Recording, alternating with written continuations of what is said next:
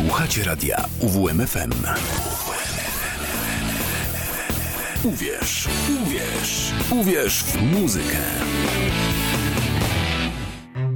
Muzyka. Poważna sprawa.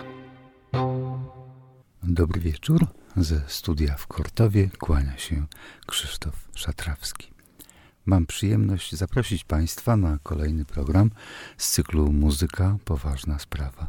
Dzisiejszy program będzie jak najbardziej poważny. Karnawał karnawałem, a muzyka domaga się szacunku i powinna być traktowana jak najbardziej poważnie. Stąd też tematyka religijna, wanitatywna, filozoficzna będzie dziś się pojawiała jako temat przewodni. Ale proszę się nie obawiać, znajdą się też utwory afirmujące życie, będące aktem wiary w piękno tego świata i w dobro człowieka. Heinrich Schütz był najważniejszym kompozytorem niemieckiego baroku przed Bachem. Jednym z ostatnich kompozytorów, który wciąż jeszcze komponował w oparciu o skale modalne, czyli na modę średniowieczną, ale równocześnie twórcą poszukującym nowych rozwiązań harmonicznych i czerpiącym z muzyki ludowej nowe wzorce melodyczne. Znamy głównie jego kompozycje religijne. Większość świeckich utworów zaginęła. Jego sinfonie sacre i kleine geistliche koncerte miały znaczący wpływ na kształtowanie się kantaty. Erbarm dich, mein, o Herr Gott jest przykładem wczesnobarokowej twórczości kantatowej. Zmiłuj się nade mną, Panie Boże, po Twoim wielkim miłosierdziu, zmyj, oczyść mój występek. Znam swój grzech i przepraszam. Wykonawcami są kontratenor Henri Ledroy oraz Richard Carle Consort.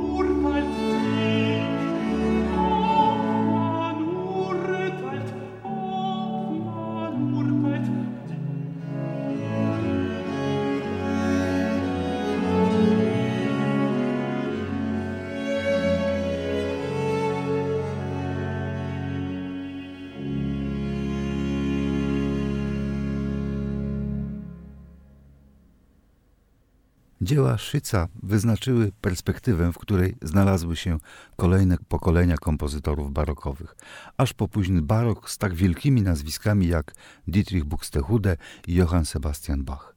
Bachowskie kantaty zajmują osobne miejsce w kulturze. Nic dziwnego, że wykonywane i nagrywane są nieustannie i każde pokolenie wykonawców znajduje w nich nowe przestrzenie interpretacyjne. Dzisiaj skupimy się na jednej z najsłynniejszych kantat Ich habe genug w katalogu dzieł Bacha numer 82. Aria rozpoczynająca tę kantatę wprowadza szczególną perspektywę wartościującą, zrozumiałą wyłącznie z religijnego punktu widzenia. Wystarczy mi, mam Zbawiciela, nadzieję pobożnych, chętnie go wezmę na ramiona, to mi wystarczy. Widziałem go, moja wiara przycisnęła Jezusa do serca i chciałbym choćby dziś i z radością rozstać się z tym światem. Posłuchajmy wykonania pierwszej części tej kantaty pod dyrekcją Filipa Herwech.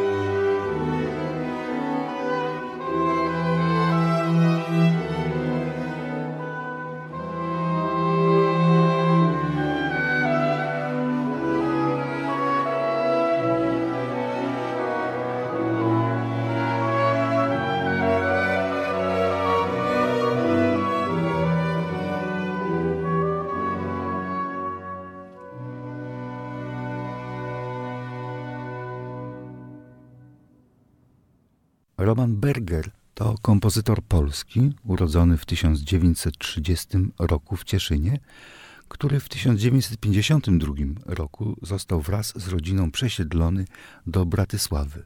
Był kompozytorem, pianistą, muzykologiem i filozofem muzyki. Z postacią Romana Bergera zetknąłem się w latach 80. jako student, kiedy mój promotor, dr Jan Bem, czynił starania, aby zaprosić kompozytora na konferencję odbywającą się w ramach Dni Muzyki imienia Feliksa Nowowiejskiego w Olsztynie. Pretekstem była jego symfonia kopernikańska, ale w istocie chodziło o filozoficzne założenia tego niezwykle interesującego dzieła, ale także o poglądy filozoficzne i estetyczne e, samego twórcy. Niestety nie udało się wówczas zorganizować wizyty mieszkającego w Bratysławie kompozytora. Po roku 90 stał się on częstym gościem w Polsce i członkiem krakowskiego oddziału Związku Kompozytorów Polskich. W roku 2020 wydawnictwo Polmic wraz ze Związkiem Kompozytorów Polskich i Narodowym Centrum Kultury wydało Missę Pronobis. Album CD ukazał się w znakomitej serii Muzyka Polska Dzisiaj – 22 grudnia 2020 roku kompozytor zmarł. Missa Pronobis Romana Bergera jest utworem niezwykłym. Tytuł nawiązuje do mszy za zmarłych, Missa Pro Defunctis. Jednak ten żałobny tren obejmuje również żywych. Missa Pro Nobis to msza za nas wszystkich, bo przecież z filozoficznego punktu widzenia śmierć w jednakowym stopniu dotyczy żywych i umarłych. Skomponowany w latach 2007-2010 cykl łączy tradycje muzyki ewangelickiej i katolickiej, a na marginesie należy zauważyć, że wzajemne przenikanie się kultur chrześcijańskich spotykamy w historii muzyki często. Przykładów dostarczali i Bach w swojej wielkiej mszy Hamol, i Penderecki w swoich oratoriach. Kierując się ideą wspólnoty ofiar, kompozytor wychodzi od katolickiej mszy za zmarłych, a ściślej od sekwencji Dies Irae, którą przerywa minutą ciszy. W rzeczywistości trwa ona trochę dłużej niż 60 sekund, a wypełnia ją dedykacja wyjaśniająca założenie utworu. Wkompo wkomponowany w tym miejscu tekst kompozytora, w oryginale w języku słowackim, w autorskim przekładzie na język polski brzmi. Stop, przestańcie, najpierw minuta ciszy. Za wszystkich zmarłych, zamordowanych, zamęczonych, zabijanych, mordowanych, torturowanych, za wygnanych i wyganianych z domostw, prześladowanych w ucieczce donikąd, za dzieci bez matki, bez ojca, głodne, spragnione, chore, zniewalane, nadużywane, kaleczone, za niewinne ofiary gwałtu i terroru, bezwzględności, chciwości, cynizmu, bestialstwa, za zrozpaczonych bez pracy, bez jutra, za wszystkich wyzyskiwanych i poniżanych, dla których nie ma ani solidarności, ani zlitowania, dla których świat stał się dżunglą, pustynią, labiryntem, piekłem, za lata pod lawiną kłamstw, za miesiące i lata twarzą w twarz, w głupocie, za dni, tygodnie, miesiące, lata ciemności, bez ducha, bez miłości. Minuta ciszy. Później powraca pierwszy wers Dies Irae, a w dalszym rozwoju tej części tekst skomponowany został z wersetów biblijnych ksiąg Jeremiasza i Izajasza. W kolejnych częściach Kyrie, Sanctus, Agnus Dei i Hymnus tekst sakralny przeplaca się ze słowami kompozytora, tworząc szeroką perspektywę prezentującą postawę zaangażowania twórcy na rzecz moralnego ocalenia – chociaż chcąc być zgodnym z jego filozofią, powinienem powiedzieć ocalenia, bowiem, jak przekonuje Roman Berger, ocalenie jest możliwe tylko w wymiarze moralnym. Punktem wyjścia jest opowiedzenie się przeciwko złu. Na marginesie swego komentarza do kompozycji Roman Berger mówi m.in. o istnieniu uniwersalnej gramatyki moralności, odnosząc ją do kanonicznych praw estetyki. Czytając słowa zamieszczone we wkładce do płyty, mogę tylko wyrazić żal, że nie udało się zaprosić Romana Bergera do Olsztyna. Posłuchajmy początkowego fragmentu tego utworu o wstrząsająco aktualnej wymowie.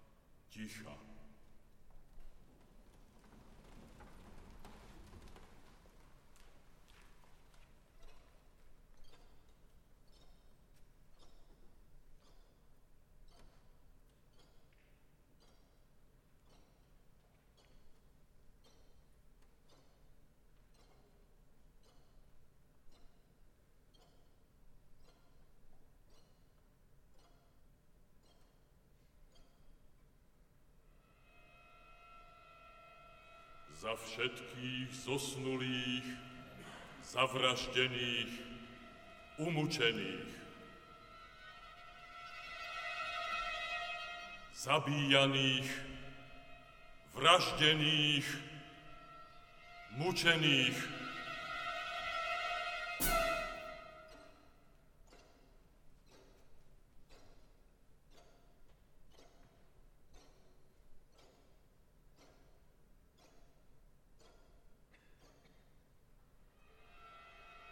za vyhnaných a vyháňaných z domova,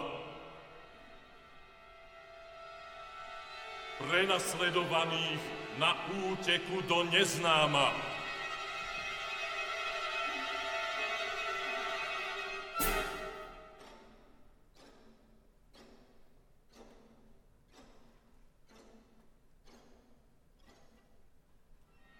Za deti bez matky,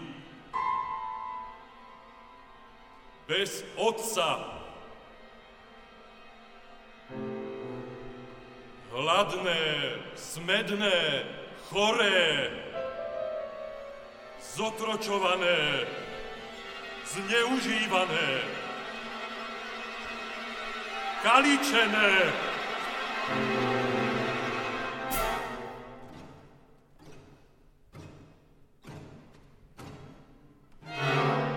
nevinné obete násilia.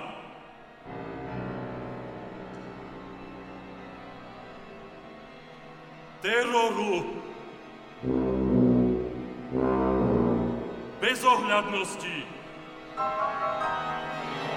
chamtivosti, cynizmu, beštiality.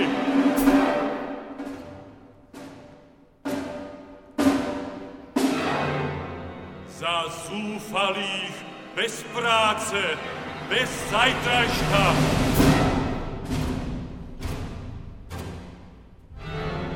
Za všetkých vykoristovaných a ponižovaných.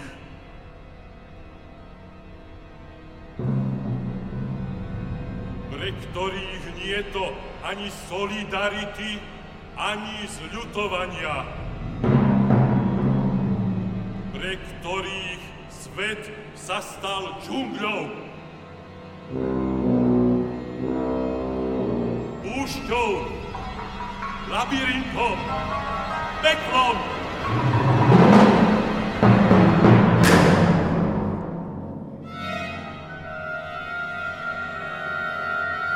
Za roky pod lavínou lží,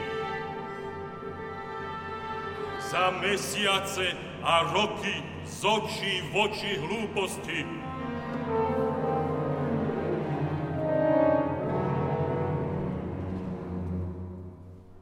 Za dni, týždne, mesiace, roky, tmy, bez ducha, bez lásky,